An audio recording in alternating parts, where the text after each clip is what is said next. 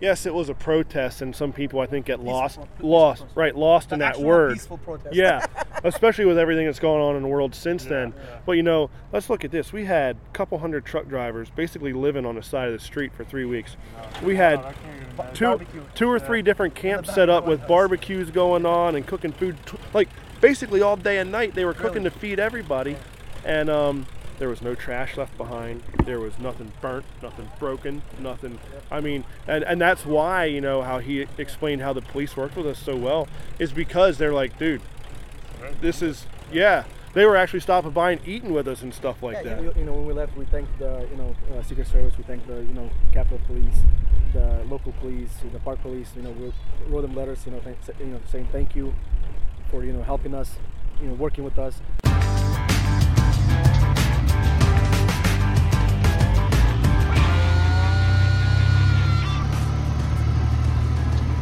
I'm Todd Dills. This is the Overdrive Radio podcast for October 16th, 2020. We'll be running back in time a bit through the May Day three week protests outside the White House with two men I finally caught up with back in D.C. for the 10 4 on D.C. event two weeks ago. That's Mike Landis, owner operator of Landis and Sons Trucking and head of his grassroots United States Transportation Alliance advocacy group, and CJ Carmen, former owner operator now in tech development with his own Easy Logs company. Yep, Carmen's an ELD provider. I'm always tempted when I think about the fact that these two ended up being sent into a meeting with White House Chief of Staff Mark Meadows and then FMCSA head Jim Mullen, which capped the three weeks of protest around transparency issues and brokered freight transactions. I'm tempted to set it up like a joke. So, what happens when an ELD mandate protester and an ELD provider meet with the White House to talk about brokers? Today on the podcast, Landis and Carmen take us back through some of the lead into and culmination of these events, which started with an emphasis on reverse price gouging during the pandemic and settled for the longer haul now, at least on uh, in part on that transparency rule enforcement and or potential enhancement of a regulation that has long been on the books. 49 cfr 371.3 requires a broker to disclose all freight charges including commissions among other things uh, if it's requested by any party therein whether shipper receiver or carrier after uh, the fact of the transaction. An fmcsa initiated comment period is open two groups including OI- OOIDA uh, want to prohibit use of contract clauses from brokerage who would require truckers to waive the, their right to the transaction records as a condition of doing business. OOIDA takes things further in asking the transaction records disclosure be not only required but automated after a load is delivered. Such might keep the honest players in brokerage honest and the dishonest ones, well, they'd have a much more difficult time retaining their business in fact if they're in fact cheating their carriers out of what's fair. Some owner operators advocate for required transparency into what the shipper is prepared to pay to move the load before the fact of the transaction, limiting as that might be to any potential savings to be gained by shippers working with brokers and small carriers uh, instead of large trucking entities directly. I would, I would that's just me uh, guessing a little bit there. Uh, all of that is not, as of now, what the current regulation is about. The broker group, the Transportation Intermediaries Association, conversely, argue uh, that regulation has no bearing on the current market, and uh, the group believes it should be removed. Uh, they petitioned the FMCSA as such, and that's part of the comment period as well. They feel it's an outdated relic of sorts of the pre deregulation era, when freight pricing for most commodities outside of ag was set by rate bureaus under the purview of the Interstate Commerce Commission. A little more later on this fairly common point of view among brokers and some owner ops who view trust in the broker carrier relationship to be something that they're willing to invest in long term, without the necessity of broker commissions disclosure, for instance. Yet, in the purely transactional spot market, uh, where such investment doesn't have much opportunity to happen, small carriers and owner ops too often feel in negotiations as if on the short end of the stick, as it were, or to use another analogy, on the business end of whatever implement of torture. Problem when freight falls off a cliff, of course, and it's a free for all on rates, as it was for many in April and May. Here's CJ Carmen speaking to just why he, as an ELD provider at that time, got involved in the Mayday Begun efforts in DC. We- did an article um, about three weeks in a Slavic newspaper about three weeks prior to the event, and we called in the Slavic community to come out and instead of talking to each other, you know, and crying about it, right. make a difference.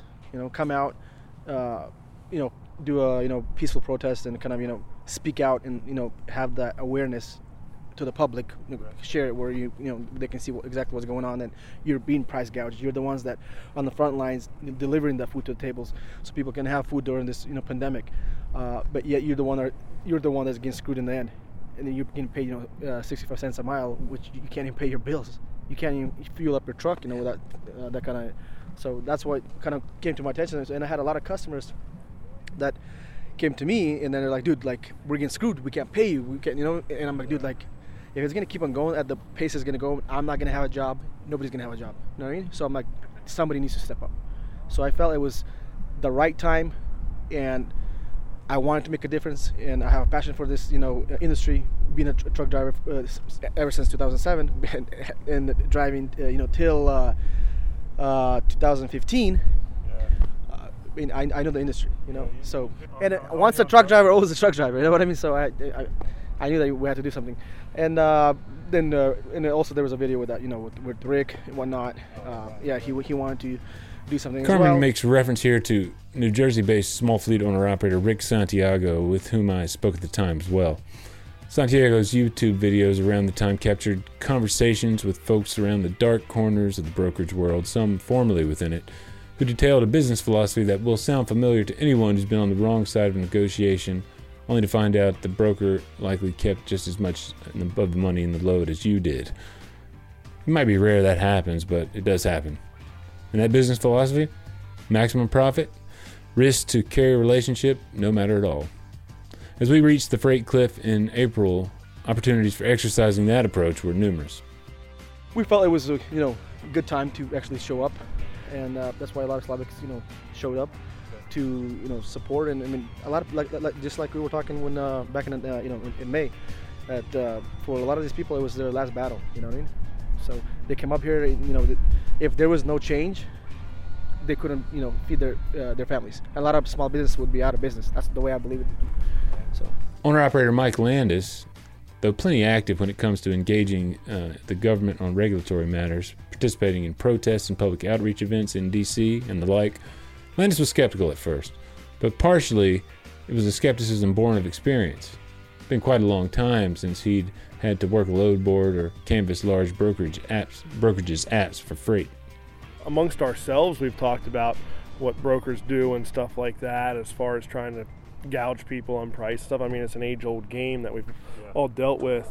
For myself, you know, I, I have more of a contract style work for the last few years, and I haven't been in the game of having to book loads off, which I've done for years, but not recently. And you know, I have buddies that do, and you hear stories about how bad it is. But you know, it's always well, they ain't gonna pay me what I want. Ain't gonna haul it. And then uh, during the pandemic, I actually went and hauled groceries, which was another type contract thing. So I still wasn't dealing with the huge price gouging that went on, but I started hearing more and more about it. And, um, and I heard there were some people coming down here for that. And, and, I was like, I just, I just didn't know. Like to me, it was like, man, if, if you're not happy with it, why, what are you hauling it for if you let it sit? And, and that that is a good solution. However, admittedly, I didn't even know that there was rules on the books about the transparency at that time. And um, my my original thought was, this is a problem, but you know, to me the solution was to just not haul their cheap freight, um, not knowing that there's actual rules in place. So as I started to learn more about this before this even happened, um, you know, I was contacted by um, Sean McIntosh and asked if I would come down, and I said, Sean, like I, you know, things were still whatever. Even though I had decent work, it was spotty. So when there was work, I needed to work, and I actually had work lined up through that weekend of the beginning of it. And I said, listen, I said, if you go down and it's a decent turnout, I said, I hate to say it because I'm the one that preaches, don't worry about what other people are doing. If you feel it, you got to show up, right? But I said, look, I, I got work I have to do to make money because I didn't work all week that week and I had work lined up for the weekend. I said, you know, give me a shout and I'll see what I can do about coming down if it actually turns into something decent and, and you think that I should be there for whatever reason. He's like, all right. And I'm like, you know, even the FMCSA called and they're like, what? Do you think this is going to whatever? And I said, honestly, I, I have no idea. I don't know. there was a lot of cultures here, you know, but they came all together as American truck drivers, and I mean, we were fighting from day one, basically uniting people. There was people left and right, and that's exactly what we believe that the other side wants, is that they don't believe that truckers can unite and actually uh, pass a message on to the you know other side. Yeah, it was it was tough. Um, in the beginning, when I first got down here, I decided to come down because I actually had a bunch of people, members and non-members of USTA, calling and like, "Man, you know, we don't know. There's a bunch of people down there that have never been involved in any of these protests we've done in the past. They're like, you should be down there to be able to talk to people and stuff." Eventually, he did show up, and it'd be more than two weeks before he left we created USTA to stand with the drivers and stuff like that. And even though maybe this wasn't a priority that was at the top of our list of things we've been working on, However, the more I learned about it, like, it is a problem. So you know what? I'm going to come down. I didn't want to. Co- I came down very quietly because I didn't want to come down and yeah. steal a show from anybody or whatever people get, you know, whatever about. You and um, behind, I didn't even know who you were. Yeah, yeah. Until I just introduced me to you. I, I just kind of showed up, and I, I, wanted to hear what people had to say and and hear their ideas and solutions and and and qualms and whatever else. And um, but the thing is, is like I created that to stand with drivers. So I'm like, who would I be if I didn't come down and, and at least see what's going on? But I'm glad I did because for the first few days I was here, there were tensions and it was tough to go between, like CJ said, there's so many different cultures here, different languages and stuff like that. We had the language barriers that we were dealing with. And but you know what? It took what, three or four days maybe, and people started to realize, okay, what they were mad this, about this person saying the other day was because they didn't understand exactly what they meant. And once we started all kind of coming to that understanding of under me, what everyone meant, man, it was it was the the biggest thing I took out of that, uh, beyond going to even the White House and the number of people showing up, was just the people that came together and stayed together while we were here. Yeah. That didn't happen immediately, however, as a debate over the notion of actually advocating for a cap on a broker's margins on a load went on.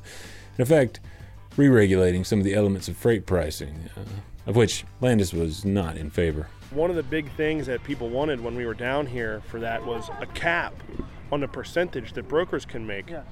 And, and we got into some heated arguments, I'll say, out here with some of the other people yeah. because we're like, you can't do that. And they're like, why? I said, it's un-American. You can't tell someone we have the right to prosper. It's in it's in the Constitution. Like Meadows, exactly what he said. Yeah, un-American. we it's can't do it. And, and, that was one of his first questions when we went in there and started talking to Meadows and we were explaining this process. He he looked at me and he goes, so. You want to put a rate cap on the brokers? Yeah. And I said, no, that'd be un-American. Yeah. And, and he kind of smiled and nodded and he goes, that's right. You can't do that.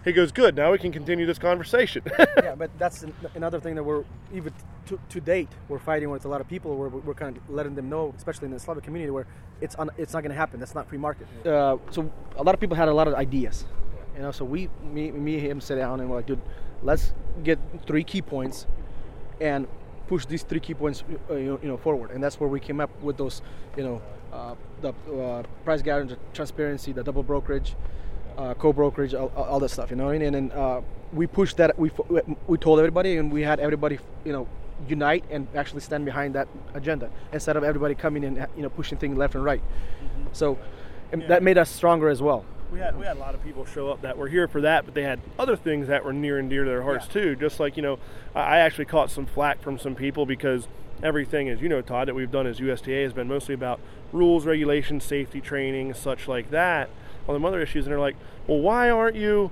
why aren't you talk, why are you not talking about that? You're going, you're going down there and you're doing this transparency thing. And I said, hey, listen, look, it's kind of like a game of chess. The, the ultimate goal behind everything we ever did was to try and get the attention of someone that can help us. And that's someone on top, and that's someone over there in the White House. We, we've said that from day one. My God, if we could just have 15 minutes to tell the president or someone of that stature that these are our problems, and you don't know that because people like the ATA are not telling them that. You know what? What what could we do? So I, I, looked at it as you know what this is a real problem just because we haven't worked on it yet. This is the issue at hand. This is the issue that brought what 200 and some yeah. trucks into DC. I think there was so over over, over 450 trucks in that time period of you know three yeah. weeks that came through. Yeah, some people came, some people left.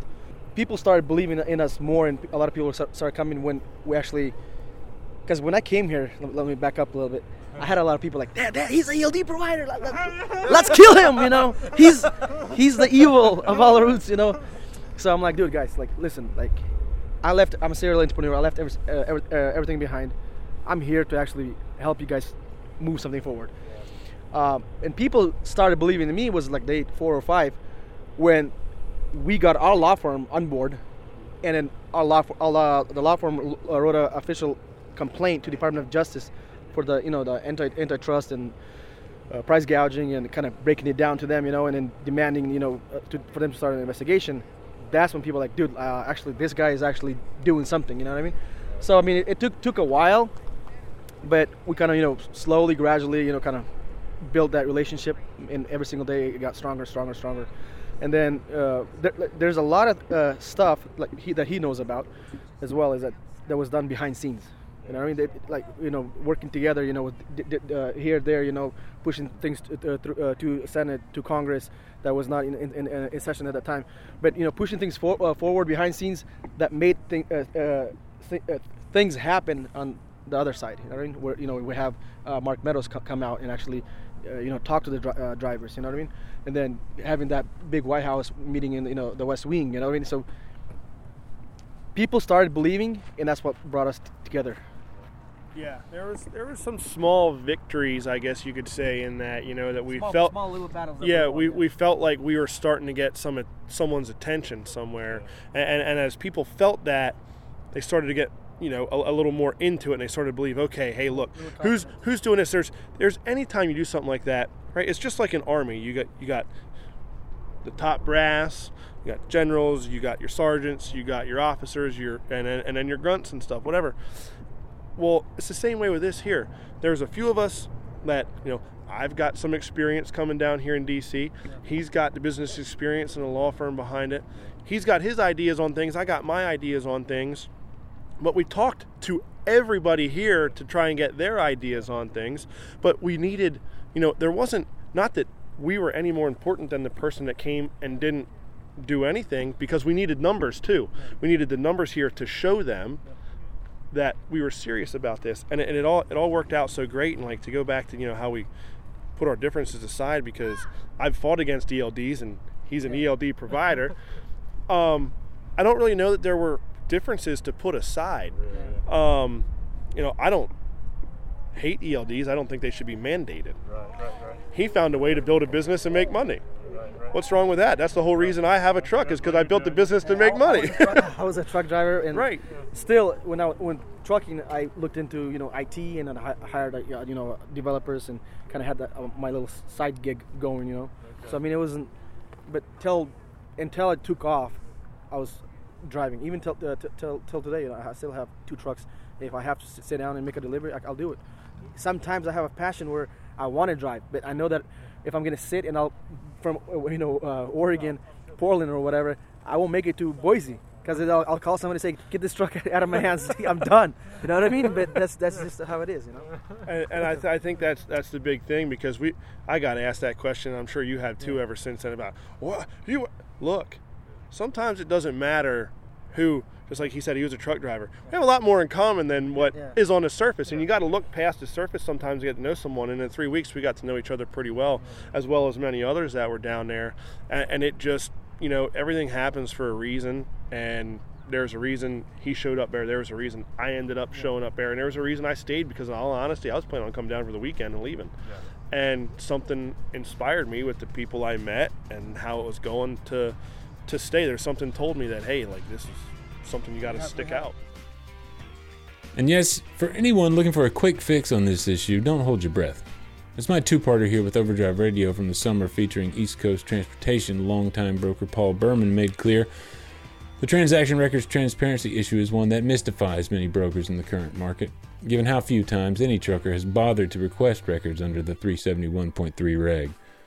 Berman's advice for owner operators on dealing with brokers tended more toward the notion of finding solid partners you can trust, rather than basing a business on daily gambles with one and done quick fixes via public load boards.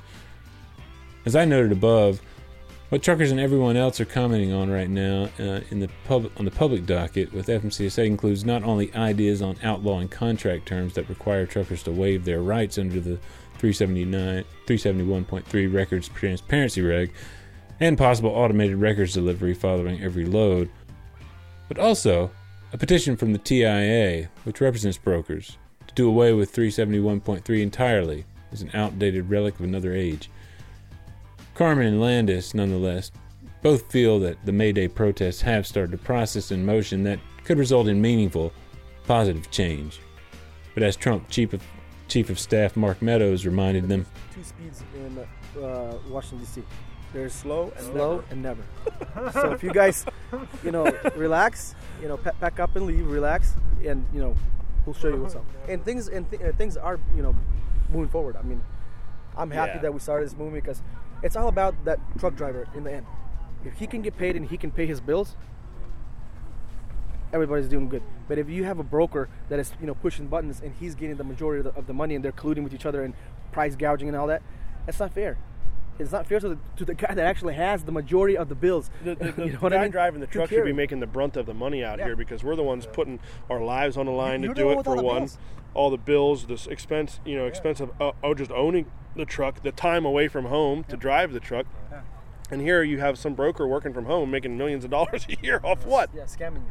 you know so it's um and, and it opened the doors to a lot of things you know when we were in that meeting in the white house we didn't just talk about transparency because honestly meadows seemed to already have a pretty good handle on that once we started talking about it. And we brought up other things like training and uh, the fact that the rules are made up of by people that have never even been behind the wheel of a truck. So there were other things trucks. right autonomous there were other things brought up to continue that conversation and that dialogue double, double brokerage. with, with the co-brokerage. white house Uh, you know, Carmen and Landis have both made efforts to maintain that connection inside the White House in the aftermath, and clearly the slow wheels of government are in motion in the af- in that aftermath of truckers' three-week vigil in May. The FMCSA administrator at the time, Jim Mullen, is no longer part of that government. The head of the broker group TIA at the time, Robert Voltmann, likewise stepped aside. The regulatory comment period continues, recently extended out for another month and a public listening session around the issues is scheduled for October 28th. Yet the heat on transparency for many has fallen a bit, given the spot market flipped back in truckers' favor in recent weeks and month, months. I can hear the cynical among brokers listening. I don't hear anyone complaining about transparency now. Yet, for the owner operator who wants a steady profit on every load, one off negotiations remain infuriating when you know rates don't always change so fast in contracts with shippers and you still got to play the game with a broker who views your lane in quote unquote backhaul terms. Landis shared a case in point from this summer, well after the market had heated back up for carriers. And, and and they're still doing that because I tried to get out to California back in August for the American Truckers Picnic out there, and I looked at hauling some reefer loads out, out of my normal thing, what I normally do, just because I needed to get out there for that, and uh, I had guys offer me twenty five hundred dollars from Pennsylvania and Ohio to go to California. I said, dude, what? He's like, oh, well, California's hot right now, man. You'll get a load coming back. And I said, yeah, through your same stupid brokerage company. So don't tell me that you're hauling this load for, you know, we'll say twenty-eight hundred dollars right now. No, you're still hauling it for probably five, six, seven grand or better. draining the swamp. We're actually draining the, the swamp in our industry. Well, it, we, we can see results. Yeah. The results happening, yeah. is happening. It's a slow process, and I rather take the like like Meadows. You know, the two two options. I rather take the option where it's slow than never. Mo- most mo- most of the guys that work in this, I mean, a lo- a lot of people that I talk to, they're satisfied. They're happy right now. Yeah, But, I- I- but- yeah, and uh, but ano- another thing that you know we're pushing forward, uh, me, uh, you know, Mike and myself, is that that you guys need to go out there and you guys need to comment on this transparency issue yeah. because we're the, people are missing the point where the uh, brokers they can throw you a bone when things are going down. When that period is over and that not a lot of comments are there, you're back to normal, Yep. and your normal is getting screwed. So you need to go out there and you need to comment, and that's that's that's that's what our, our, I think that's the number one just thing right because now. it's good now doesn't mean it's going to stay that way. Like he just said, yeah, yeah. they they know they're under fire. They know that they don't want to irritate people right now. Um, because they've seen what can happen now when it does, and uh, FMCSA recently extended the comment period we've been talking about out for another month through November 18th. You You can find a link to read the notice and make your comment on the issues via overdriveonline.com. Search quote unquote broker transparency. Or just find the Channel 19 blog post that houses this podcast at overdriveonline.com slash channel 19. Till next time, stay pro out there.